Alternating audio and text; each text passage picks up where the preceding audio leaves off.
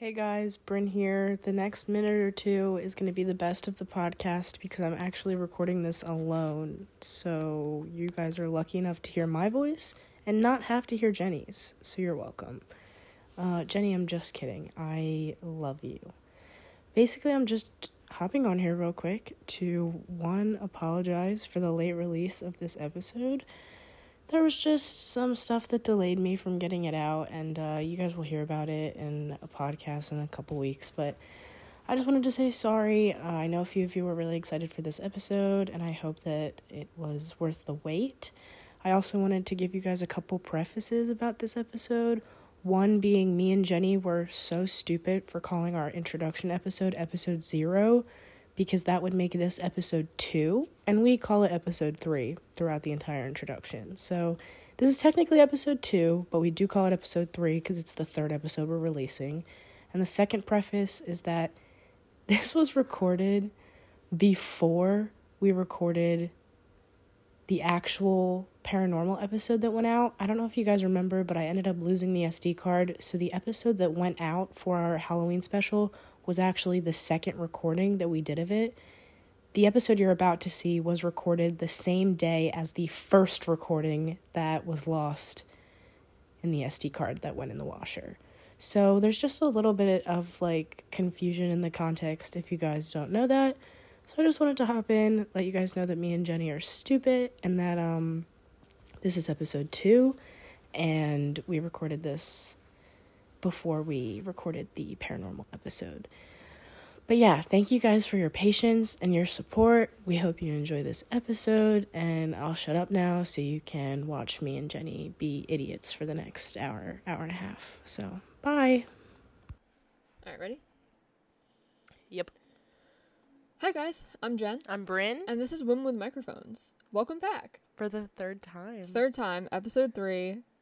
So exciting. Very exciting. Thanks for still watching if you're still here. Yeah, we are gradually working through some of the difficulties. Like the YouTube upload is absolutely brutal. They are murdering Brynn. It's literally a slaughter. I don't know. Okay, Jenny like has released stuff on YouTube so she can confirm like I don't know what's happening. Literally like it doesn't make sense. I'm doing everything right. I've done everything right at this point dozen, like over a Yeah. dozen times. Yeah. And they are just repeatedly um, knocking me down. I've almost cried. I haven't yet, but by the time this this episode gets Sure released, I absolutely will have.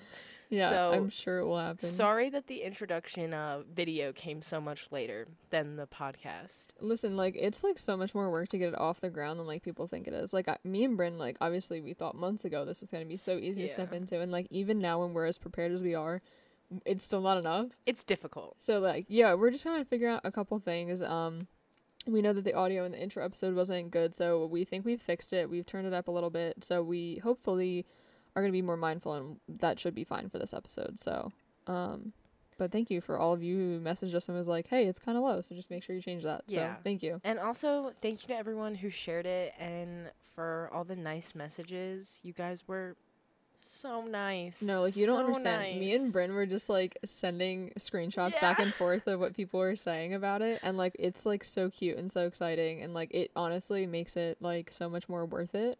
To, It's like, like, we just like praise. it's very scary to like look at a camera and speak to it with a big mic in your face and know that like People are gonna listen to this. yeah, this. even if it's not a lot, like it's just a little, a little nerve wracking, and you guys made those worries just like disappear. Yeah, the like support we could was be so nice. we could be in someone's car right now. Oh my god, like that's, that's adorable. So fun. I hope you're having a safe drive. Yeah, if we are. True. Um, I honestly don't know if we could do a high and the low of the week because we filmed it's the same ago. week. Yeah, so I think that We also kind of didn't even touch on it in the paranormal episode because we filmed that the same day as the other as one. the first one. And just in case you guys were wondering, so it's Thursday right now. Um I lost the SD card that we filmed the footage for the paranormal episode on. So we are not sure if we're gonna Maybe be able to Aubrey find took it. that. oh my god, T. So yeah. Yeah, no, I I definitely think it'll be fine. But like literally, like we filmed on Tuesday. I got here at like two, And then we didn't start filming until like four, but I didn't leave here until like ten thirty. Yeah, it was pretty late. When it was like got hella late. And then yesterday we hung out because we did the release and tried to figure all that stuff out. So like, and then we're again today. Like this is the most we've hung out in probably like a Years. good, a good few months. Literally, like so long. I've not seen Jenny three days in a row in I don't know how long, but it's been So worth it. so fun.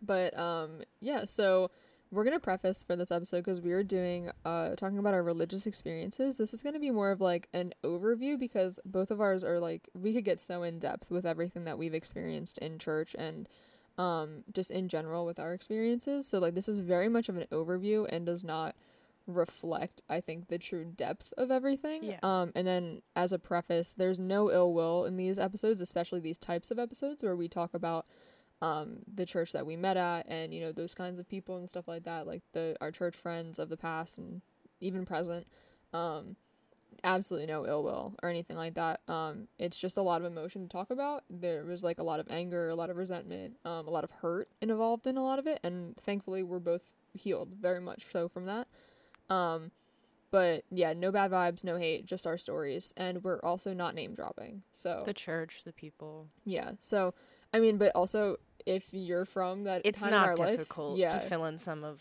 yeah. If you're like close with us, you you can probably figure some of that stuff out. So I just did a lot of talking. I think maybe you should go first. Okay. Yeah. Um so I was raised Catholic, but we didn't go to church every Sunday. I had gone to CCD and we would go to either the church Jenny and I met at or the church I attended CCD at for holidays, and that was pretty much the extent of it. Um I attended the church that we met at we're probably just going to call it like the church but i first attended there in january of 2016 which was my seventh grade year Mm. and then i had an overlap of catholicism and it's a mouthful non-denominationalism christianity like that was what i practiced at the church Yeah. that was what our church was Real quick for the listeners, like can we- let's just break that down because I know some people aren't religious. So just for an example, there's basically you have the two big sects of Christianity, which are Catholicism, and then you have um, Protestant. And under the Protestant, that's where you get a bunch of what you would call denominations, which is just a fancy word for saying factions. Um, and those different sections of Christianity normally have smaller differing beliefs um, in things like predestination, which is like, is it already determined if people are going to heaven or hell? Like, has God already made that decision? And a bunch of other like little inconsistencies that they don't always agree on. So when we say non-denominational, it's literally a section of Christianity that says that it doesn't conform to the other sections Yeah. of Christianity, but it's it's the same thing. Yeah It's more loose. You get to wear jeans. that's kind of I would. I always considered myself like Christian when I attended there because non-denominational was just something I got really tired of explaining to Yeah. people. yeah. But yeah, it's. I would say. I mean, I'm not sure I am aware of every single Christian denomination, but I would say that non-denominational is probably like the most modern and like hmm hip version of I think- I think you said it great. Modern is like an absolute great way to put it. Yeah. It's very much like you have like you know music that's like Pop. released like in this decade. Yeah. um, you know it's much more like technology and like a you know band. yeah like they have like lights. marketing websites. Yeah. Like it's like not run by like super old people, which is no hate to old people, but it's very much directed toward younger generations for sure. Yeah.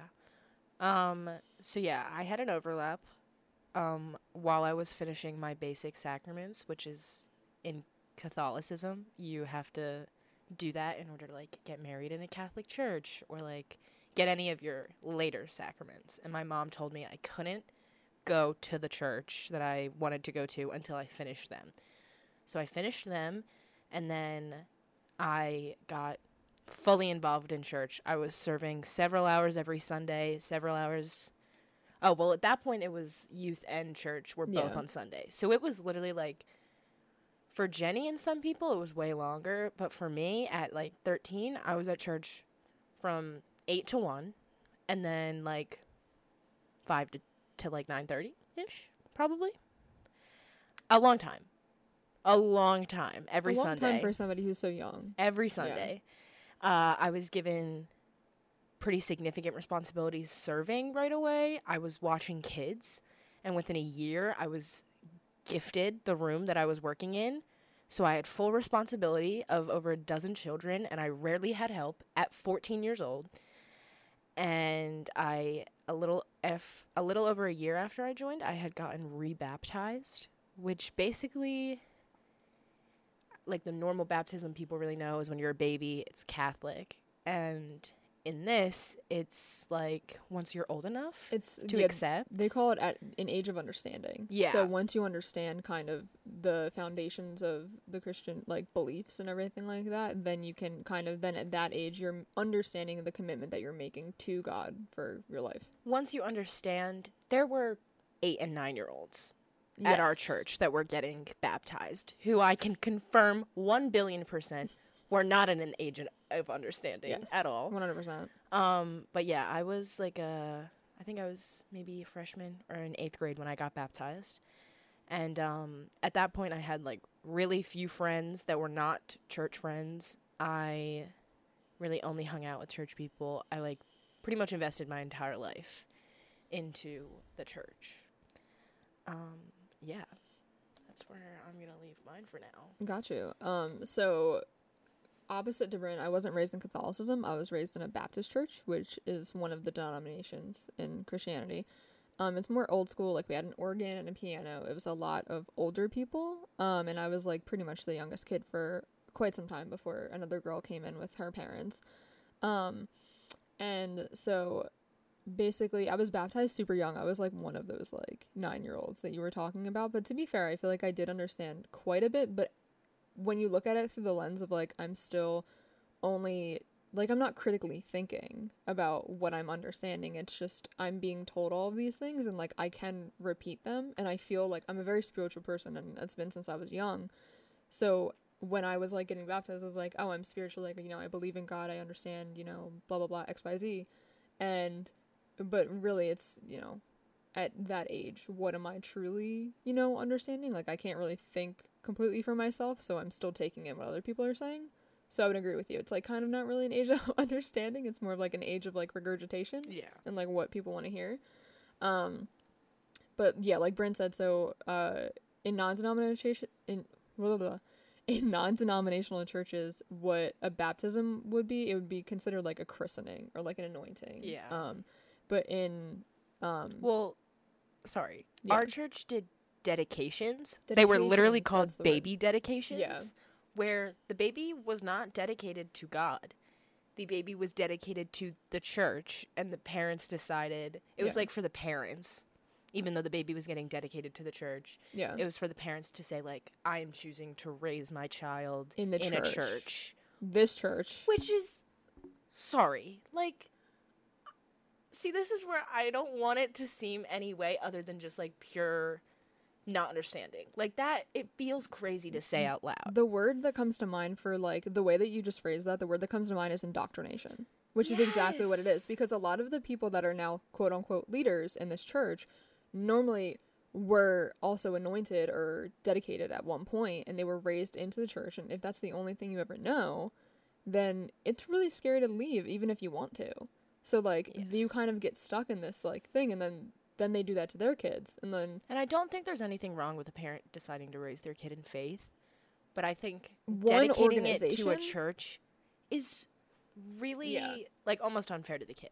Yeah, to do it in one organization, like you know, what if my parents like, like they were a little bit more hesitant to let me go to the church that me and Brynn met at because like it was just like I was really stepping away from the Baptist stuff and um, they were just like more so concerned about me getting sucked up into it and then me getting used in the serving capacity. Which spoiler alert, my mom was right. We've had so many conversations. My parents had similar concerns. fears, yeah, because they can like see that stuff, and at that age we were so wrap- like wrapped up in it, like we couldn't and see we that were vulnerable and at such a young age. Yeah. Yeah. Um. So I'm gonna keep going, but um. So when I was like young, young before I met went to the church that me and Brynn went to, um. If I end up saying the name or me and Brynn say the name, if you hear the audio dip out, it's us beeping. And I'm also gonna have word. to like blur our mouths or something. Yeah, and we're gonna probably like if we curse. I'm just scared. audio dip is us Genuinely, beeping. like, I, almost anyone watching this is 100% aware of what the church is, but like So we're gonna ask like even if you like comment or something like don't say it. We don't want to get sued.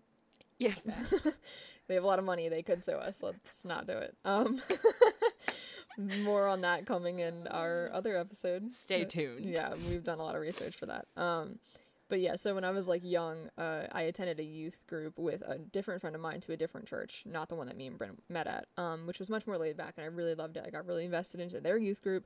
Started going to summer camps for like a week at a time in the summer, like where you had like set schedules for like sermons and like worship, which is just like music and you know um, raising your hands It's and looking singing. fire. I'm not even gonna front. We literally It's like, so good. Me and Brynn like listened to worship music after our paranormal episode, and like we were kind of vibing. And like Brynn doesn't it's even good. believe in it. Like, so, like it's good music. I can't front.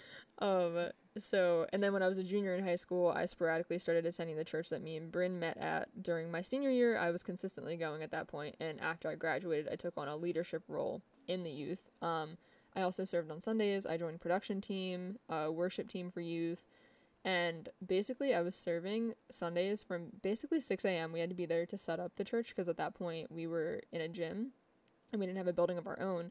So I would be there for a 6 a.m. setup. And when I was like really in it, I wanted to stay the entire day. Yeah. So I literally was there until like 6 p.m. and then like breakdown, which would happen literally for like two hours after. So I wouldn't even get out until like 8. So I was literally there all day long. Like my mom wouldn't see me like at all on Sundays. Um, on Wednesday, once the, we made the transition where youth was on, On Wednesdays, Wednesdays, yeah. um, I was there from pretty much like 4 or 5 p.m. because I would go early to like help do different stuff as a leader until like 10 or 11 at night. Um, Thursdays, I would volunteer to help with like sound for like practice for like the worship team at that point. So like it was just like I volunteered a lot and then I ended up interning, which was like more days out of my week. It was just it kind of really started to snowball where I got really sucked in to like feeling like I was belonging to something because that's kind of how you get like welcomed in and like everyone's so excited and like you kind of like really get sucked in and then they're like, "Oh, well like I didn't see you last week." And then you want to be there for like the next 3 weeks and like Yeah. serving and doing all these things Yeah. um to be seen. So yeah, that's pretty much I got really sucked in. yeah. Yeah. Um, I did as well. When we did the switch, I'm gonna say for the first couple years I was there, uh, youth was on Sunday nights, and then we had changed our Sunday services to different times. So then youth was changed to Wednesday nights. I had danced for 11 years, and I quit dance because it was on Wednesdays. Yeah, and I remember as your leader at that point, I was like, Because people told me I wasn't showing up, and people were literally texting Yeah. me, being like, "Where are you? We miss you." Mm-hmm. So I quit dance after 11 years, and uh, started attending youth regularly again. I would have like soccer and I would like come like right after practice even if I was like tired, but if I had like a late game or something, they'd be like like you can't like come after or like you can't like do this or like, you know, blah blah or like if I was too tired from practice and like didn't want to go, they'd be like we really miss you and I'm like I'm literally like struggling in high school right now. like please let me be. Like I'm sorry. Um but yeah, and then obviously as the years started to progress for both me and Brynn, I think we both started to kind of see more of like the intricacies of what was actually happening, like Yeah. on the inside of the church. I think we also got older. I think that had a lot to do with it. We were Older and wiser. We were, yeah. When you, I mean, like even you, you came in at senior year, but I think that that's a. I think that the youth group is a great example Sorry, I hit my mic. It's okay. I think it's a great example of like students, whether you're like the youngest you can be at youth or the oldest, are just stressed, learning about themselves, looking for a place to belong, yeah, whether you're 17 or 12. yeah, And we thought we found that there. And um and that's exactly the appeal. Like Yeah. that's like wh- I remember when I first walked into youth. there like, our whole church's like literal tagline is welcome home. Yeah, That is literally like So like you would have like a welcome desk, like you Yeah. had like leaders that would come up to you and like obviously like older people, like older people paying attention to you and like being like, Oh my gosh, like so who are you? Like blah blah blah and like I love getting asked questions about myself. So like obviously I'm eating that up and I'm like, Yeah, like I do this, I play soccer, mm-hmm. blah blah blah. And then like I met like one of my closer friends like that night and so like we were so like I already had like friends like the first night. So I was like this is awesome. Like I want to come back and then like they're showing like appreciation for you and like, "Oh, we love you so much. Like I hope you're here." And then when you're not there, they miss you and like Honestly, I feel like one time I heard somebody describe it as this, and I, I, I just feel like it's super accurate. Like, they love bomb you. They Yeah. 100% love bomb you. Like, you get there, and they just, like, overwhelm you with validation and, like, acceptance. And everything you're seeking at that age. Yes. everything you're yes. seeking. And, and, like, I don't, honestly, like, I want to say that in the very beginning, it felt real. I don't know how phony it was. I'm sure a lot of it was phony, but like some of the friendships I made there when it was like really small, because when me and Jenny first started going, there was not more than 50 people in youth total. And that's like leaders and students. Yeah. It was small. And by the time I left, we were having at least a 100 new students come every week. Yeah. Like it was blown up. We had to we had to find a new place because we were literally running out of room. So I think that the numbers was a big shift for me personally. Like as the numbers grew, I think it became really clear to me that the church was a business first Yeah. and a community for God second. yeah. And And I think that I think to be fair, I think that did change with the numbers did, happening. 100%. Originally, like you said, I think originally, I think it it was felt pretty. real. I think it was authentic. I Yeah. do like I don't like I'm not shaming like any of the leaders that were there when I was there, but like it did feel much more authentic. But to the point where like I, once I was a leader and then I was there once the numbers did start to grow, there were times where like I really didn't want to like engage with students. Like I just didn't feel like and it felt like a chore. And they would be like, you have to reach out to them. You have to reach out to them. You have to like and go you to were their given games. more. Yeah. You had so much so many more. Yeah, you had so many more students to manage, and you're trying to like manage their lives. Well, I'm in college, and I'm trying to figure out what I'm doing, and like meanwhile, also, I'm like, like- trying to figure out my relationship with God, and like you're consistently Yeah, out. which is another thing. Like the leaders are not old enough to be given that sort of responsibility. You want to talk about like the toll that it takes on a child and a student to like deal with some of the stuff we did. Like that for you, I mean like the leaders in there are still in there, but like that must be so overwhelming to like leave and have to realize like you were literally told like these people and their spiritual spiritualities like are on your shoulders and like make sure they're maintained. yeah, like and it's that's your responsibility. scary. No, literally, because like even when That's even when, somebody's salvation. even when I was like first a leader, my our group, are like um we call them YDGs, they're called youth discipleship groups. Um and literally I had like what, like maybe 8 girls under that, like you included at that point. So like even that, even that alone, even to share that with another leader, like let's say it was split in half and I only had 4 of you. I'm 18 years old, going into college, and I'm being placed in such a leadership aspect where I'm now responsible for four people where I have to check in with you every week. I have to see what's going on in your life. If you have any sporting events, any theater events, you know, I should want to be there and want to be involved in your life. And it's this form of like, I want you to trust me. So I get a platform in your life. So I then have this leverage to like kind of preach to you and like kind of it, really is like when you when you phrase it out and you lay it out like that you kind of see that even if it is authentic at its base it it doesn't seem like it at all mm. like it's still kind of like tactics It's to get you to trust manipulation. yeah it's exactly what it's it is manipulation. it's love bombing it literally is It because is. you're giving attention you're giving validation you're giving but it's not. It's not just to give it. It's for what comes with that. which is serving Yes. because that's exactly because that's the whole point once you get in there they want you to you know you know i see so much potential in you you're so amazing i there's so many good things that you could do like i think you're like ready to like really step up and serve like you could change so many lives around you and like at that age you getting want to I'm literally getting triggered. you want to like i see so much potential in you you're a leader you know you're a legend like all this stuff anyone who was anyone at that church held at least one position of service. yes at And least one At least one. I was 14 years old with an entire classroom to myself Mhm. every single Sunday. Yep. That is illegal. First off, like all the morals aside, not legal. yeah But Yeah, no, because like you have that, and like like you said, I think it's a good way to put it. Like you have at least one position of service, and if you weren't serving, like you wanted to serve because like you would be in, and like it was part of like the cliques and stuff like that. Like you want Yeah. to be in because once you're in youth, okay, that's great. Like they accepted you, they welcomed you, they want you in there. But then there's another inner level, Yes. another another Yes. deeper level that you then want to be a part of that There are level. tiers And the more you serve, the higher you get. Yep. And we touched on favoritism a little bit in the introduction. The closer you get to the top tier, the more liked you are. Yeah.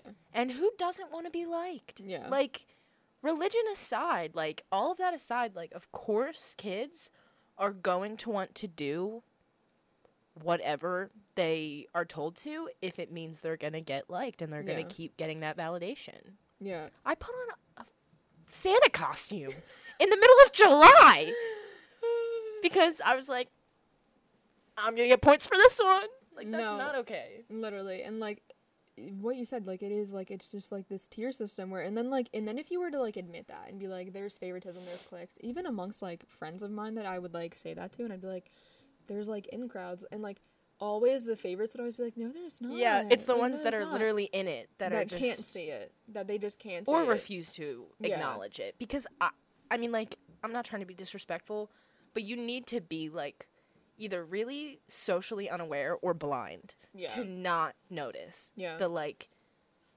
the crazy favoritism that goes on, especially in youth. Church is its own thing, but like youth was just such a nasty dynamic because like kids are kind of mean and Yeah. like Yeah. kids want to be in that tier and you couldn't all be and it was a very small group it was the same group from the second i got to church until the second i left a few people had added in but it was the same people Yeah. and what is that noise I don't know. I think it might be your AC or maybe your water. I don't know. Sorry, we had like we heard like a noise upstairs. Um, so yeah, with all of that kind of laid out, and again, like if we go into like a deeper, this is more so just our experiences. If we go, Yeah. i- like we can go deeper into this we this. will go deeper into Like it, it'll happen eventually. But so, when did things start to change for you? Um, you know, kind of getting in deeper. Like what did Yeah. what changed for you? So, like we touched on when I first started going, the family atmosphere definitely felt more authentic.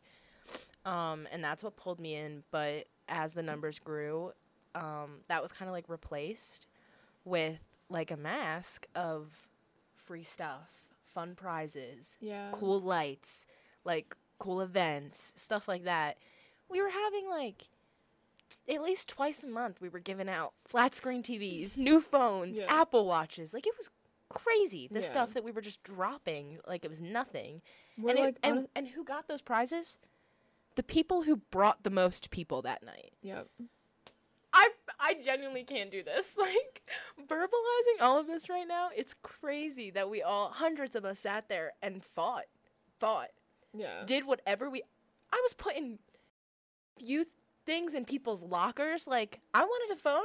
I Well, wanted a free Apple I would Watch. invite random people in like Target. Yeah. Like, One time, I saw Carson Wentz. I said, "I have a church if you ever want to come." You know how many people have probably invited Carson Wentz because he gets seen like so often? There's no way, like that man definitely has so many church cards. It's insane.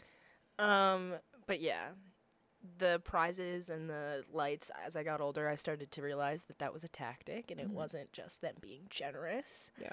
Um, I'd started to get closer with people outside of the church, which for like the five years I was there didn't really happen.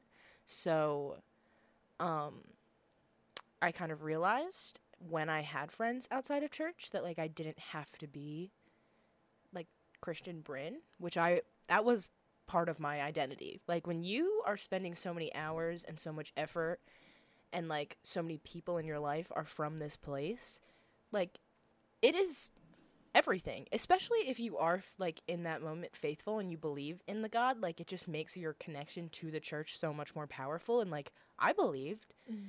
and church was everything and i didn't really have friends outside of that so i didn't know that i didn't have to be that p- person. And i realized that my sophomore year when i started making not making friends but getting closer with some people um sophomore year was when i started taking am i gay quizzes.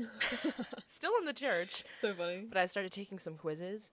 Um, obviously, like we said, like the favoritism and the clicks, they just got worse as numbers grew, and I couldn't keep ignoring it, especially because, like Jenny said, like if you aren't there, if you have any other kind of commitments, like a dance or sport or anything, like I had play, I did plays, so I had rehearsals, and like the second you're not giving it your all, you are treated differently. Yeah. So like Yeah. when I was giving it my all, it felt I felt like it was okay to like look past some of the really suspicious stuff and then I didn't have the benefits that came with giving everything to the church anymore mm-hmm. and it wasn't worth it. Yeah.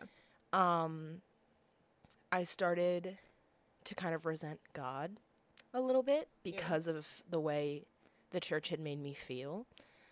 Um, and eventually I had left the church. I had blamed it on my busy school and rehearsal schedule. I had left November of my junior year. So very early in my junior year and then within 2 months I had come out to like my close friends as bisexual. So it was a very quick turnaround.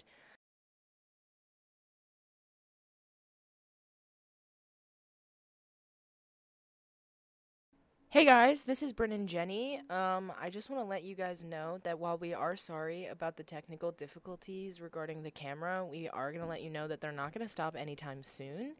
Um, we don't. buy a new one. We yeah, we currently don't have the budget um to buy a new camera, and the one that we're using just gets too overheated because we're so GD hot. So, um, sorry, but not sorry enough to do anything about it. So enjoy the rest of the episode, especially the parts where the camera just stops working. Thanks.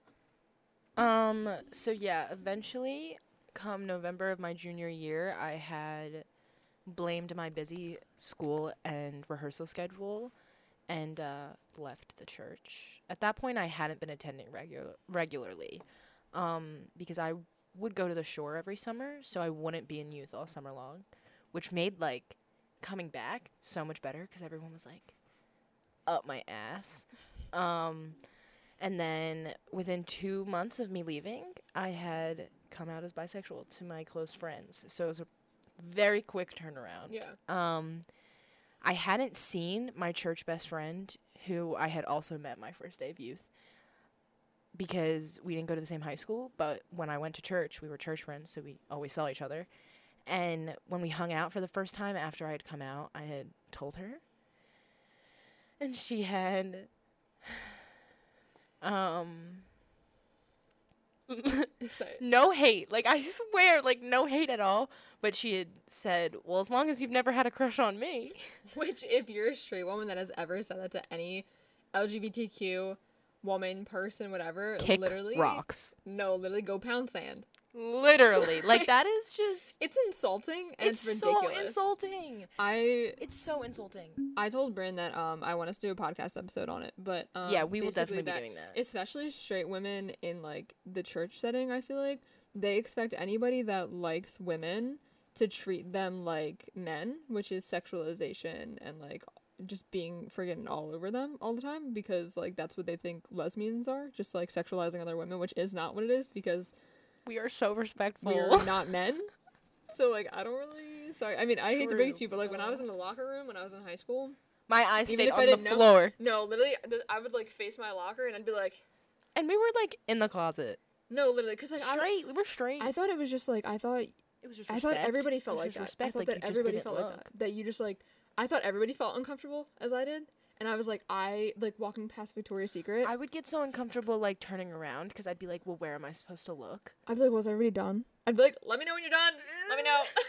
I'll turn around. um, but yeah, she had said that, which was the first time like a woman had said that to me because I'd just come out, and I was like, wow. I haven't, so we're we're chilling, and then um. Then the second time me and her had seen each other after that, she had told me that she told her mom. So the entirety of the church knows. Correct. Because her mom is like super in, there, church. in there, Like in like in we're there. talking top tier. And I'm not gonna say much more than this, but I had several people who I am confident outed me throughout that church. Valid. Several. Yeah.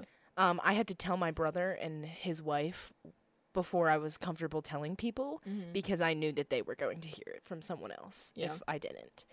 Um, the second time, yeah, that we she told me that her mom knew, and she told me that her mom told her to hate the sin and love the sinner.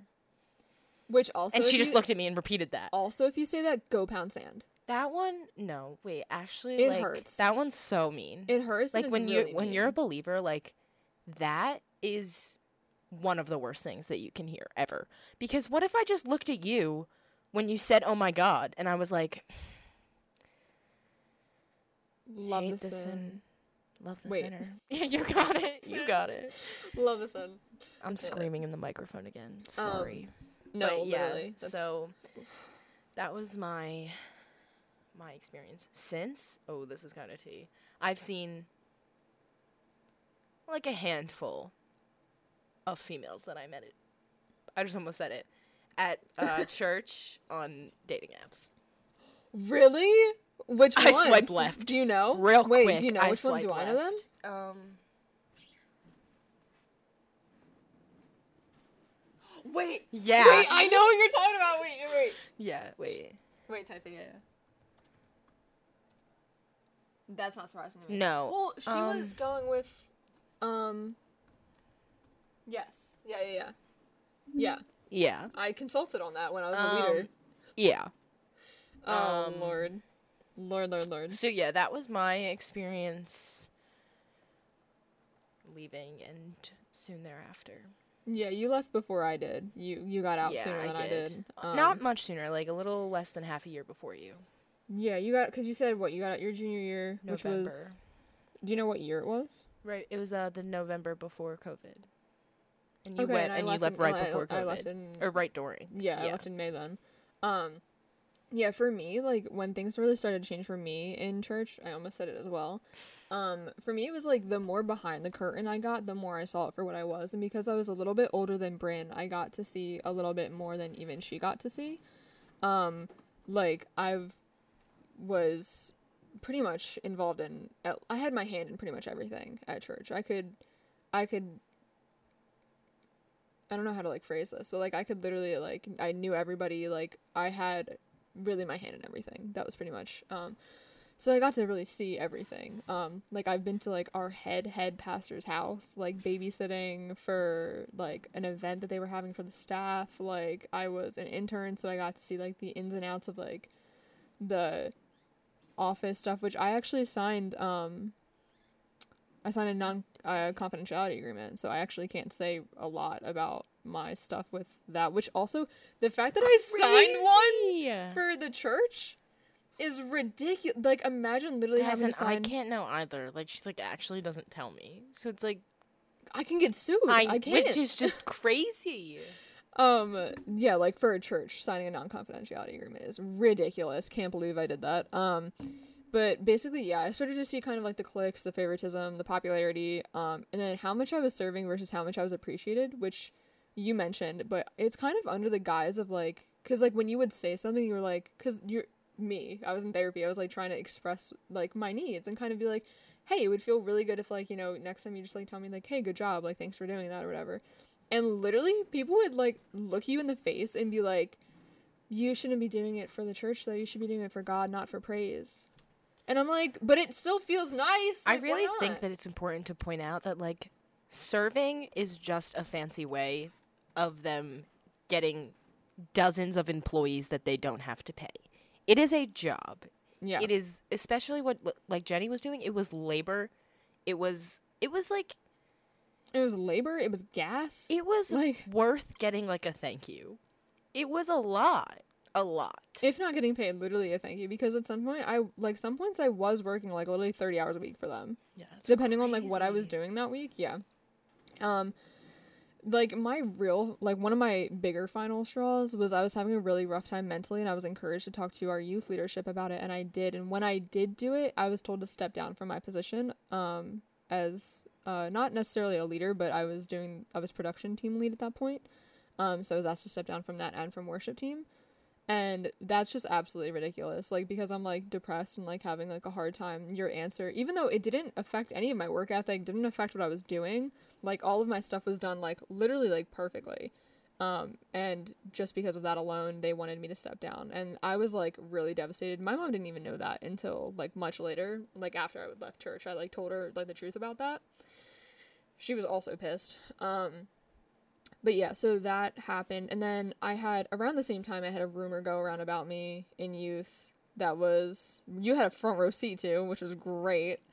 Um, I'm not gonna say what it was because No. honestly, it just it still makes me want to vomit. So, um, but like kind of like stuff like that where I was just kind of like, are you kidding me? Like I'm like this is just like getting miserable like by the moment. Um, so, and then obviously I knew I was gay, um, since like I was like about 19, 18, 19 years old. Um, and the whole time I was kind of like fighting it and kind of being like, well, like, am I really? But like I was taking am I gay quiz- quizzes and like, you know, signs to know you're gay. And I was like watching this like YouTube series. Um, I would watch it really late at night. So my mom wouldn't know or like my parents wouldn't know and i was watching this um, series it's called carmilla on youtube it's a web series it's like really really low budget but like it was like the first like positive queer media i've seen and i like was like i'm just watching it because like i just want to see like why i feel the way i feel about like gay people and so like i watched it and i'm like literally like halfway through the first season i'm like oh my god what i can't ignore it like Yeah. it, i kind of knew um, so at that point in church though, like I, I knew and I was trying to searching like through God for that kind of like, okay, like what does like the Bible actually say about it, not what I'm being told. Um, and like kind of like really diving deeper into my faith. And I think like honestly, me being gay in a way spurred my faith further than it had before because I was really like really, really in the word, like really, really in the Bible, like digging through verses and like not just the verses but the historical context of them because many Christians kind of forget it is still a historical context. It was written at a certain point in time. That point in time has effects on what is written and what gets said and um so like I was like really just doing a lot of um deep diving but like I at the same time would hear what a lot of other people who I considered my friends like shit on the LGBTQ community and stuff like that. So even when I started contemplating maybe coming out to them because I was confident that I could be a Christian and gay, um, I wanted to like come out to people that were my close friends because I didn't have any other friends. Like you said, like once you're in, like those are your people. Yeah. Um, so I wanted to share that, and um, I would just like every time I would get close to it and like feel brave enough, even though I felt like I was gonna throw up, I would normally hear them say some kind of smackdown remark about somebody else that we knew that came out or something like that, and you know, it just like really shoots Yeah. you down. So um, that happened, and I just literally just kept getting worse. So I got really tired of pretending. I was becoming really resentful, not necessarily of God, but of like the church and like the people, um, and like just the perversions that were really happening under His name. Um, so eventually, I started coming out to everyone except church people, and my life started being more so away from all of them than it was like inside the church, and nobody really seemed to care, which I think was like kind of a nail in the coffin. Like I wasn't getting reached out to, like they didn't really I was kind of being left behind like you said like when you're not giving 100% nobody really cares about you anymore and that's kind of what was happening and I like made sure I did my part to like reach out and like, you know, try. That way at least if they didn't want to, like it couldn't be like, "Oh, the phone works two ways" cuz I did try. Um so didn't really incline me to stay. I left the church in May of 2020 when COVID hit. Um, in that fall, um, I met a girl and had my first like I would call it a situationship because like we weren't together, but like we were like going on dates, we were hanging out a lot, like we were sleeping together like one time. Um, so like we were like you know kind of together, and I wasn't really in touch with a lot of my church friends too much. Um, that December I had a birthday party. I mentioned this in the I think it was the intro Yeah. episode. Um, went to a birthday party with all of them and had been kind of almost dating this girl by that point and one only one friend there knew which was so funny because like she wasn't even really a church friend but she was related to Yeah. one of the church friend um and like literally like the whole time like i would like we would make jokes back and forth like under like just like the guys and like we would just like laugh. And nobody else would really know what we were talking about i'm just like and then i would go up to get a drink and she would get up to go get a drink with me and she'd be like dude like we would just be like i like i know like why am i here? Um i ended up me- meeting bailey that january and we were dating um pretty quickly like we started dating like five days after we met literally less than a week. literally you hauling lesbians. Um and i had a i had a snowboarding trip planned with my best best best friend from church at the time and her boyfriend and we had a snowboarding trip planned up in new york and it was like three hours away and um i had offered to drive but at that point like you know when like you connect your phone to the car so like then like when somebody texts you it like pops up that like so and so texted you. So I literally couldn't connect my phone the whole time. I like had I almost said her name. Um, I like had her put it in GPS. I had her play the music, and I literally like basically had to keep my phone on silent. I felt like a spy. Like it was like not fun. Like it was like kind of low key miserable. And like when it was happening, I like literally hated everything about it. But I really wanted to tell her because she was like a really close friend of mine, but she was from church, so it made it like a lot harder. Um, and the trip was like really rough when I got home. I called Bailey and I cried about like just how exhausted I was at pretending. And like we were really kind of I was out of church at that point under the guise of like, you know, COVID, but like it still felt like I was pretending because I wasn't out. So I was still, you know, enduring like like my mom calling me and be like, Oh, like have you like did you meet a boy? Like blah blah blah which is like no fault of hers. Like she didn't know. And then I would have church people being like, Oh, like when are you gonna come back? Like so and so's here and like like it's just I get so exhausted. Like, you know, I don't want to be somebody else. I want to be me and me is me with Bailey and like I'm happy and like but my happiness wasn't worth telling apparently. Um so yeah, and then finally Valentine's Day rolled around. That was kind of my last straw seeing like all of our church friends post their boyfriends and like all of this stuff and I was like I just got really tired of hiding and like why does everybody else get to show the person they love and I have to hide? and like because like it's wrong quote unquote but it's not like you know what i mean like after doing all my research i was confident in being a christian and gay like i was confident that like god loves me and like exactly that i am that i don't need to change anything that he loves bailey and like we literally have a god-fearing relationship. We both believe in god. We both have our individual relationships with him. Literally everything about our relationship within a church would be accepted if she was a man. If she was a man. But the fact that she's not that's not good enough for anybody um, but I ended up coming out on Valentine's Day. I'd called my mom and everything, like right before I posted it. And I tried to tell a couple of people from church just out of courtesy that they wouldn't have to find out on social media. Didn't go well. Big surprise. Like the worst one, I, I'm not going to say her name, obviously, but one of them was like kind of surprising because she wasn't super close with me. Like kind of, but like not really. Um, but like I still like told her and like it was like, it was rough. Like I like stopped. Um, where is it? I like wrote it down. On. It was I have beef with her too. Yeah. So. it was really bad. Um, and then I completely didn't tell my closest friend from church because honestly, like I was just really scared too, and like I had been trying to tell her for like two years at that point. There was um I couldn't. think it's important to note for you guys that there was a student who was in my grade who um had come out as bisexual Mhm. and then was immediately removed from her positions of service. Um She still follows me on Snapchat. We still talk every now and again. really? Yeah. That's cool. Um Jenny's best friend and her had had a conversation about that where said friend very much defended that decision.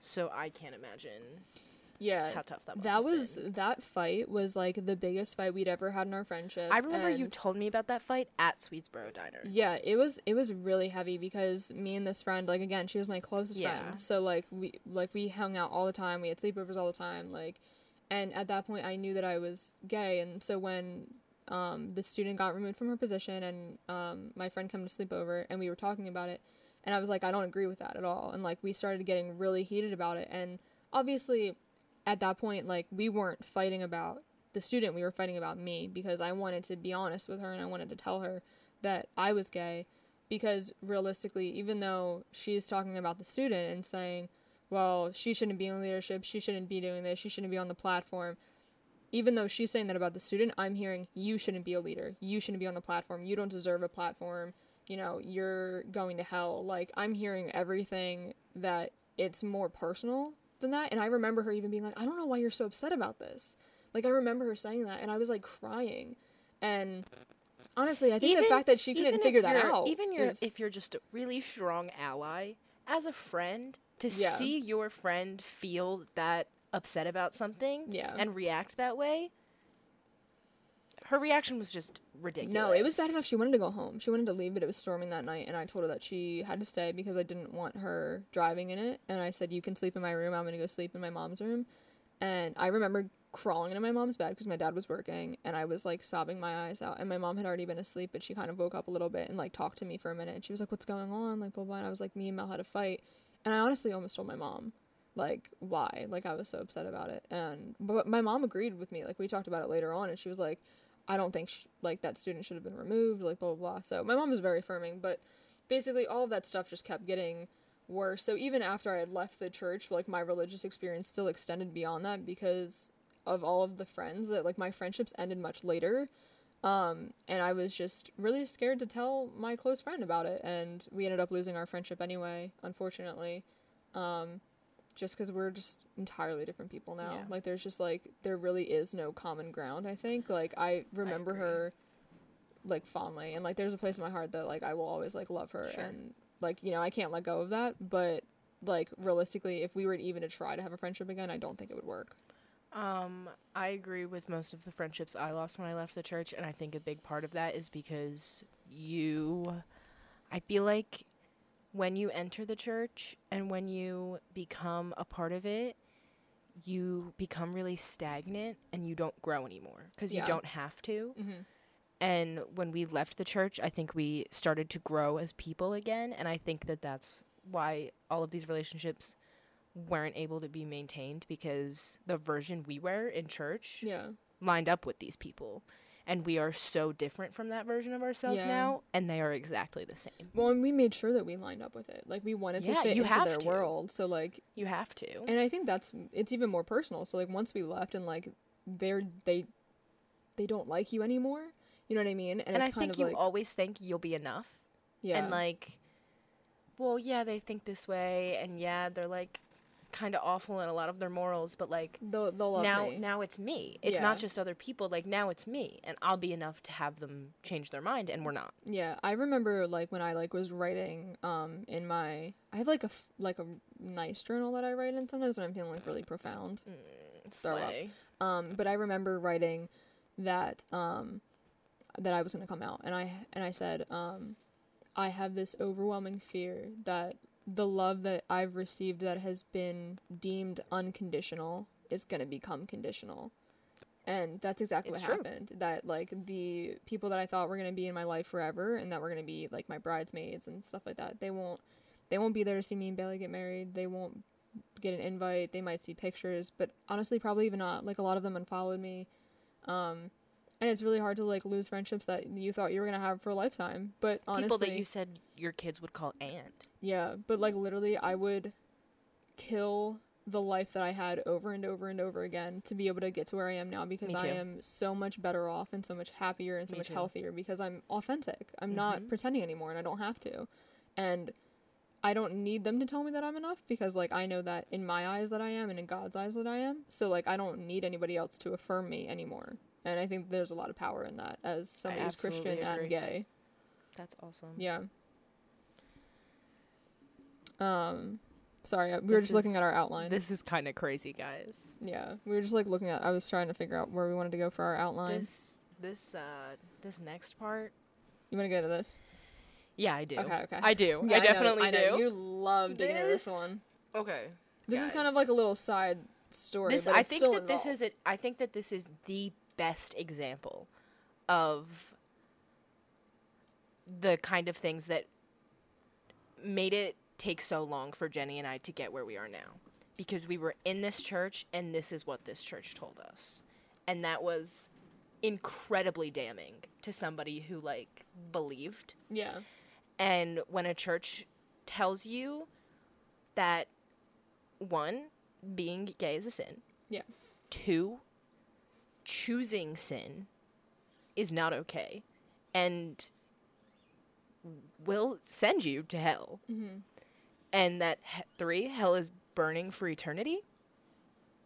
You shut up and you do what they say because that is Yeah. terrifying, especially to a kid to think that you have to get through this temporary life so then your eternity can be saved.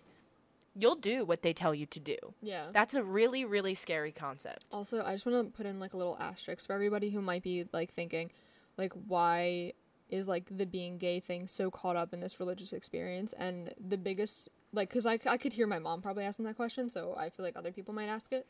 Um, and the biggest answer that I can give to that is that it has everything to do with everything. Like, I like with how strong the Christian faith is against the LGBTQ community, to be somebody who is gay and in that community, like trying to fit into the church like structure is so damaging. Like it Yes. is so hard to your self image. yeah, like to be able to climb out of it. The fact that me and Brynn did it, and the fact that I, lo- I really do hope like the other students that like you wrote on there that you've seen on dating apps, like every time I find another student of mine that like got out, Oh, like it really, it's hard. It really is hard to be able to like crawl out of that. Yeah, I'm friends with her on okay. uh, Instagram. We, uh, me and Bailey ran into her at Friendlies. Yeah, I knew Yeah. that, but I didn't. Well, I'm gonna have to take that out because she's gonna watch this, so she'll know that we're talking about her. I love her. I mean, you can leave it in if you want. Um, so But yeah, so I just Yeah. wanted to get that out of the way because I know Yeah. some people might ask that. I Um, just I think that it's tough for people who are not gay to really imagine it because like I feel silly having to say this, but I just in case anyone from the church or anyone with certain beliefs did stumble upon this this episode, I I think you might be in the wrong place, honestly. but it's not a choice to be gay. yeah, And if you are like a diehard Christian, it's really not a choice to believe either. You just do. yeah, And it is nearly impossible to do both, and it was impossible to do both in that church. mm-hmm. And um, yeah, so I'm just gonna get right into this story. go for it. Yeah, yeah. Um, the pastor's wife at our church was a, for me personally, big like light bulb over my head where I was like, oh, okay, so like any of those thoughts, like Selena Gomez, nope, out of there. Chuck I 'em. just want to be her. I just want to be her. That's it. Any sexuality that I was contemplating because of her was just the devil tempting me, Chuck 'em. and I am straight. Straight as a line. Couldn't be more straight. I love men every day till I die. Um, because I think it was I'm gonna say the date. Go for it. I think it was in August of 2018. And I do want to say that this message is still up on the church's website. we have checked. As of October 20th, 2022, if you were to go onto our church's website If and you were to be able to this, figure it out, at least. which some of you, a lot of y'all could, low key. If you wanted to, you go in their past messages and you find the message from August, and I think it is called Sexuality, I believe. I can tell you exactly what series it was from. Too. I I see, but the series we can't say the series. series it's in was 2019, and it's all that's why you couldn't find it. It's all 2019 videos, and then that one just thrown in. So you might not find it at first, but keep looking because it's there. Okay. yeah, I'm not gonna say the series because I feel like if yeah, you, it's too obvious. y- If you looked up the series, I feel like it would probably pop Yeah. up. Yeah, but um this message, which is just like every week church has a message and that's what the pastor preaches. This message was an interview of the pastor's wife and the pastor. And in this interview, the pastor's wife told us that she had a long-term live-in girlfriend and that she was not attracted to men. She had then come to church, realized that she was living a life of sin, and broke up with her girlfriend. She started attend- attending church regularly and serving. And then, now a lot of this is like pretty much word for word. She gave in to temptation and left the church and went back to her girlfriend. She then left her girlfriend again, started coming back to church, had met the senior pastor. Who can I just say? Um, their story in that was basically him pursuing her nonstop and her saying no and then eventually giving in. Also, So uh, take that as you will. thinks that the senior pastor is gay, which is like kind of ironic. That's kind of funny, but it's so Um, internalized. There's no way he'd come out. No way. No way. You're making too much money. I mean, like, um, so true. Maybe they have like a deal. I'm just kidding. That's, so inappropriate. So funny. Um, yeah, she had met the pastor who had started pursuing her, and again, her words or his words, I don't remember. The rest is history. Yeah. They now have several children together, And who knows? Maybe they have an absolutely beautiful, loving life together with all of their church money. And like maybe sexual like sexuality is like fluid. Like maybe you know You, she learned to like it. I don't know. I don't know. I'm not gonna pretend to know. Now, some quotes that Jenny wrote in here. Uh, God allowed me to love him, That's and an- I still have that struggle every day. L- imagine putting that now wait, in the video. No, no, no, no, no. Now Jenny didn't even get on the best part. Ready? Now this is this is the kicker for me. This is the part. Me and my mom have talked about this. This is what I always go back to. I kid you not. This woman said, "I am still attracted to women." In the same way, a married man is attracted to women other than his wife. I am still attracted to other women. I just choose not to give in to those temptations. She also goes, goes on to say, I think she said this more than once, that she would have never believed that God could have allowed her to feel some of the things she now feels. I'm pretty sure it was never in a million years. Or something like something that. Something like that. Um, the interview is incredibly cringy because the the pastor is present and like really tries to make like light lighthearted jokes and like Which honestly, it must be so traumatic for her. s- I- Like thinking about it now. You had a so yeah. so the friend that had said she hoped I never had a crush on her, me and her had had a pretty lengthy phone call um last year. It was the first time we had talked in a while and I had come out to her as gay on that phone call. Um hella brave of you to like have a phone call conversation with yeah, her though. yeah. Um, it was actually really interesting. We had we had debated. I had told her that I'm I was no longer practicing the religion, and we had talked about a lot of stuff. And I I honestly feel like I low key may have opened her eyes a little bit as to how I think Christians go wrong in their like in in the way that they condemn others that are not Christian. Mm-hmm. I had told her how like I don't believe in the temptations that you guys talk about because I don't believe in the devil Yeah. and like how not believing in that stuff changes a lot of things. She had told me how she thinks that I'll still go to heaven because I did at one believe at one time believe in God and accept him. Yeah. Um which I think she thought would be like comforting, but it made me really uncomfortable. Yeah. I was kind of like, I mean, you said it. I was kind of like, I don't know how to feel about that notion. Yeah. Yeah. Um, and then she'd asked me what I thought about this message in particular. Years later, this is literally last year. It's 2021, Yeah. and you're bringing up the pastor's wife.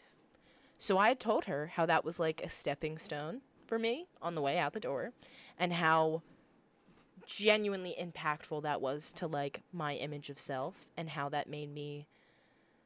And I think we'll talk about this. We have plans to do an episode that's a bit of an overlap between sexuality and religion, so I'm trying not to touch on too much stuff. Yeah, like when we when we do that, I'm gonna go into like Yeah, the research that I've done. That, like you know, God is affirming of Yeah. you know LGBTQ people and st- and like trans people and like Yeah. stuff like that. Like so, I'll get into like more like the theology of like what it would mean to be like a Christian and gay, and like how it actually applies, and not just like Yeah. cherry picking a verse that is Yep. taken out of context. Yep. Um, we'll get into that. Don't worry. But um I had told her how that message caused me to cry myself to sleep at night, Yeah. get on my knees and pray to God that he would let me feel what I felt for girls for guys instead. Yeah. I would cry and speak aloud to him and literally tell him like I don't give in to the temptations, like I stay faithful. I like I don't want to do that Yeah. if like that's not what is best for my holy life. mm-hmm. And I told her all of this Yeah. all of this. I probably talked for like 10 minutes about every which way this message impacted me and how awful I felt for the wife, Yeah. how I felt like she was now living a life of earthly sin because she was scared of an eternity of burning, Yeah. and how that's heartbreaking to me. I had spewed and spewed and spewed. I had choked up. Like I was I was going in. Yeah. She took a second. She looked at me through the little FaceTime screen. And she said, Sorry. We were just playing footsies. and she said, I disagree with all of that. And here's why. And then Was it a good rebuttal? she rebutted. No, it was not a good rebuttal. Like, come on, girl. I and like even if you shut your yap, shut your yap. I just told you that I s- like kneeled for hours praying to God to not make me gay, Yeah. And that's how you're gonna respond to me. Yeah, I think that honestly, because I had a really similar, I didn't have quite a similar reaction right away because I should I showed it to my mom because at that point I I also thought I was like I was confident that I was gay, but then when we saw that video, I was like, shove that shit down. Yeah, I don't have to be. Like, pack okay. it up. Yeah, like don't- That's what I need to do to be a good Christian. yeah, just like just don't choose it. But like it's not a choice. Like I can't just like ignore Here's the thing. myself. It is a choice. It is a choice to practice what is already inside you. yeah. Nobody has to be straight or gay. Yeah. You are one of those things, but you don't have to live your life according to that. Yeah, you can completely neglect yourself and you're authentic. Not easy, Yes. but it would have been totally possible for me and Jenny to have stayed in that church and still be there now. Jenny would probably be married. I'd be fucking miserable. And, and we, yes, we would want to probably die because we would be living a, a lie, but we we chose not to, and I think that there's a strength that comes with that. yeah. That people, oh, I was just gonna expose her ass, and I can't Go for that. it. I mean, I can't. I can't Okay. do that. Um, I think that there's a strength that comes with that, and these people, whether it stems from just arrogance or whether it stems from their own internalized issues with the concept of sexuality, I don't know, but there's just a disconnect. I think that they will never understand that like it is not a choice, but we still chose to be. the you. camera, dude. Oh, it was just in the fridge. It's 420. just in the fridge. Maybe stick it in the freezer, Loki. Oh, I think it like died, died for real. Oh, okay. Just re- be replacing that battery yeah, the vibes. battery's exhausted. Slay. Okay. Yeah, mom. New battery is Are you like sure that it looks nice and I'm not gonna hate it? Yes. As I was saying, um, I do think that like obviously it's not a choice to be what you are, but I do think that we chose to be true to ourselves, and that is, um, again, like Jenny said, she'd kill her old self over and over for this life, and I agree, and it just breaks my heart that that pastor's wife is going and and I, if God is real, I pray to Him that she did find happiness and Yeah. and attraction and all of those things. Um, I'm sure she loves the family she's created with him, and I'm sure it's not impossible to have love for him. It's just some of the things she said and the clear neglect of not being heterosexual is just Yeah. it's just upsetting that she feels the need to do that. I think what's also a little sickening is the notion that like literally everything we just said of like the absolute sorry struggle of being in that position of like we could do this but we would be absolutely miserable like like you said I probably would be married and like to a man and like the thought that like Christians some that we know would be so content to let us be miserable and let us live a lie and let us literally neglect our authentic selves every single day because they think that's what's right instead of like what's so wrong about me being a Christian but just loving a woman. Yeah. You know what I mean? Like it's Yeah. And I'm gonna get into all of that stuff of like the you know, the nitty gritty of that with like religion in our overlapping episode, but it is kind of sickening that so many people would be so content to see other people be miserable for their comfort. Yeah. And it's it's a little it's disgusting. It's like, you know, God wouldn't want people to live a lie and I'm not content to live one either. So, yeah. I do hope that she yeah. that she isn't miserable. I hope that, you know, Me she too. doesn't love the life that she has and I hope that, you know, whether it was God or just the fluidity of her sexuality, you know, allowed her to love him and everything like that. Like that's great for her. Um, but I would not be content to live that life. Um, sorry. Yeah. Sauce, but that's that one's not me. Um, I would rather do this a million times over than do that. Um, but yeah, I think just as we wrap up here, um, kind of where we are now and like what we think now. Um, I've already said it a couple times, but I'm still a Christian, though. Like I thought I had to pick between being LGBTQ and Christian. I didn't think that there was a middle ground. I thought I could only be one or the other, um, which I think is just, it's a huge lie, and it's a lie that is like literally like taught by Christian people. Like literally Yes. the lie of like you can't be gay and a Christian is literally separating people even further from God because like how many LGBTQ people are scorned and wounded by the church when honestly like if you would just accept people, I guarantee like they could like if they like there are Christian LGBTQ people, you know what I mean? Like why are you separating them from a place of worship where they can worship God too if they so please? And like just I don't know, like it really does I blow my mind. Um so after doing all my own research and growing with God and you know, I worked through a lot of anger and a lot of resentment toward the church um as a whole and I always knew though no matter how I felt that it was never God that, you know, resented me or never God that condemned me. Um that God has only ever had love and patience and looked at me the exact same way as I did when I was quote unquote straight. Um there is no difference and that's that on that. Per. Um, I definitely am in a better place, but I don't think that I have fully healed. I don't think I fully healed either. I think I'm just like kind of past like the anger Yeah. stage, but I do get kind of sad sometimes thinking about just like I, miss it. Yeah, I'm not there yet. I think Okay. I'm still. okay. I'm still in my my angry stage. Um, I, I, I had I am better. I was way worse, but I do still struggle with resentment and bitterness. Yeah.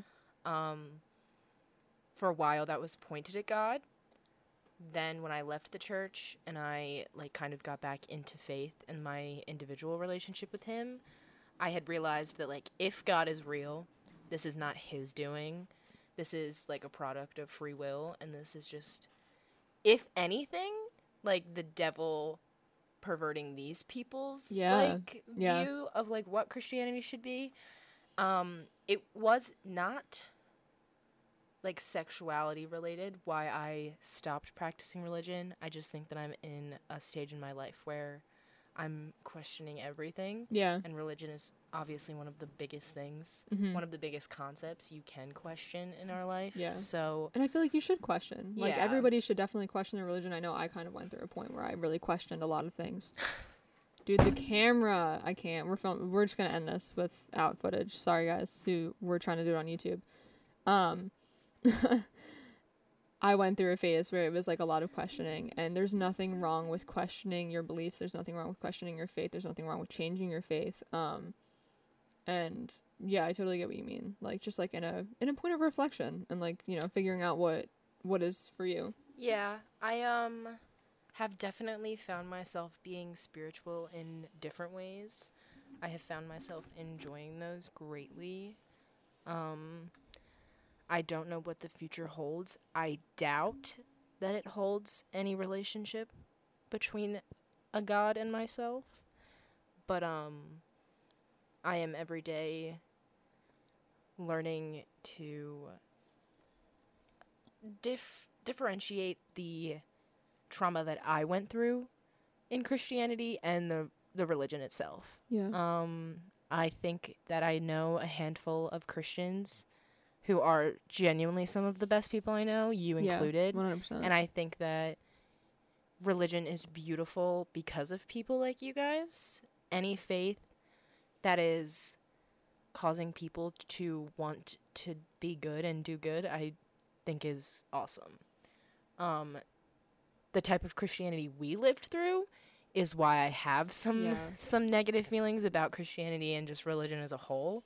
But um yeah, I have a lot of resentment towards myself as well. We didn't really touch on that too much this episode. It'll definitely be something that happens probably more in the sexuality episode, but I definitely hate the version of myself that was the people we talked about all Yeah. episode long. Yeah, I would agree. Um, That like yeah, we're definitely gonna have to get into it because there Yeah. we've I've mentioned it before to Brynn, but like there's parts of myself that I literally hate that like part of me who I used to be lives in people's memories if that's all they know Yep. of me. yeah, Like people from yeah, high school, like That's if they were to find me now, my cousin literally messaged me and she was like, "Hey, do you know so and so from high school?" And I was like, "What was the last name?" And she told me, and she was like, "Oh my gosh, like yeah, like I work with like her older sister, blah blah blah." And I was like. and I was like, well, sh- like you know, I we weren't never in the same clique or whatever, but like you know, she was always nice to me, and but like the thought, like it kind of go like, what does she remember of Yeah. me? You know what I mean? Like, does she remember like the literally homophobic person I was in high school, where I like, because right now me and Jenny are the people that we used to pray for, and Yeah. that's just yeah, that like that's something that I don't know if time is ever gonna really like allow me to forgive myself for, but yeah, every day I'm trying to forgive myself and others yeah, for some of the the thoughts that I've had.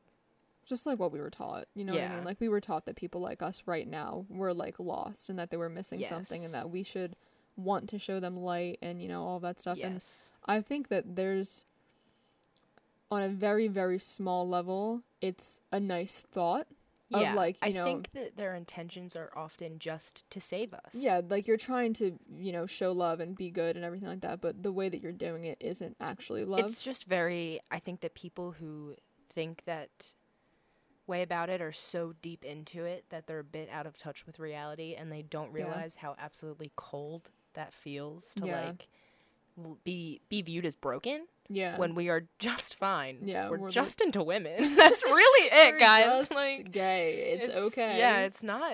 It's honestly, we're probably doing much better than some of you guys. Sorry, that was mean. I'm not gonna put that in. I'm just yeah. There's that bitterness. but yeah, no, I, I think there's definitely parts of me that are still like not healed from Sure. exactly what you said, like trauma. Like we didn't go like into everything, and honestly, I don't know if I ever really will for the podcast because there are parts of it that really just hurt parts of my soul that I don't even know if I can Yeah. like really drudge up to put in front of an audience because like it really was like you said like crying on your knees like Yeah. begging for god to like change you and like literally like the guilt of not being able to accept Yes. yourself and it really was like just trauma like emotional trauma to go through Yeah. um but i think yeah every day like we're healing we're growing Yep. into the people that we want to be and um we're finding our way to And ourselves I know that I can say personally that even if it's just some of our friends who are already kind of familiar with our religious history, I think that it's super powerful for me and Jenny to be able to verbalize all of this and say it to each other and to you guys. I think that for me personally, this is definitely going to be a part of that healing process. And I think that saying some of this, just like you said, like, it's clear when we talk about it how crazy it is, but it's also clear that I think a lot of the times these people were coming from what they would consider good intentions. Yeah. So And that's why there's no hate toward them. Yeah, there's no exactly, animosity toward them because we know that they were doing what they think is right. because we did it. And yeah, we we we thought like them at one point. Like we thought that what we were doing was also right and you know, we know that they weren't intentionally trying to hurt us. Yeah. But unfortunately, that's kind of just how it falls. Yeah. It's just how the cards were dealt. But yeah, we're gonna get into so much more of this, like the sexuality aspect of it, the religious aspect of it, um, in different episodes. I know we were kind of We have some plans with that. yeah, we definitely have plans for it, and we'll get into all of it. So if you like these kinds of episodes, You're definitely you are in luck because me and Brynn kind of really love talking about this stuff, and I we think love that this stuff is what really motivated us to like start. It is, yeah, because we have so much like just like knowledge and stuff that happened in church and between personal experience. personal experience and yeah, like I'm just really really excited for us to get into all of that. So But you're in for a also- treat. Um, if any of you weren't into this, which would be stupid because regardless, it's me and Jenny talking for an hour and a half, so that's pretty cool. Um, don't worry, there are some lighthearted stuff that we're still gonna change back and forth between. It's not gonna be real heavy every time, but um, yeah, I hope you guys liked this kind of content. Um, because there, yeah, there you you will be in luck if you did. There will be much more, but um we honestly don't even know what what episode's going to be next so we can't even tell you guys what to look forward to next week because we haven't chosen yet but I'm sure it'll be great. It'll be a bit more lighthearted, but Just make sure you're following us on Instagram and you'll get all of the updates about um what we're releasing when. guys, I made a TikTok too. I haven't Yeah, posted on it, but go follow the TikTok and the Instagram. They're both just women with microphones, and then. Um, the Spotify too. If you're listening, Literally, hey. If you're it's so watching, oh my gosh, you can't see us if you're watching. So Yeah, because the camera's camera off. sucks. so, but if you're listening, um, I heard from a couple of you guys that you liked the ASMR of us typing. Uh, Oh, that's so funny. That That's is so so funny. Um, Um, but yeah, keep the keep the suggestions coming. I've gotten a few from you guys, and we appreciate them. We want to do stuff that you guys will want to watch. And please keep messaging us and telling us like Yeah, what you liked telling and us what you nice didn't. or like telling us what you thought was funny and like you laughing with us. Like we really just appreciate all of our friends, all of our family, Yes, everybody supporting so us. much. You guys are literally, I mean, like just amazing. Like You- literally, thank it's you for been literally one episode, and like we're already just like overwhelmed with the support. Yeah, so like So please thank keep the support coming. Thank you so and much. also keep coming with the keep coming with problems too. If you guys like can't hear something or like there's something going on, feel free to let us know because Yeah. we're still learning. But we're so grateful that you guys. are learning with us. Yeah. Yeah. Thanks for being here. Oh Thanks, God, guys. Three Mm, episodes. I know. crazy. We'll see We're you at flying num- through I this, know. bro. I know, dude. Holy shit. Well, oh, we'll- sorry. We'll see you at number four next week and can't wait to see you guys later. Be safe. Bye.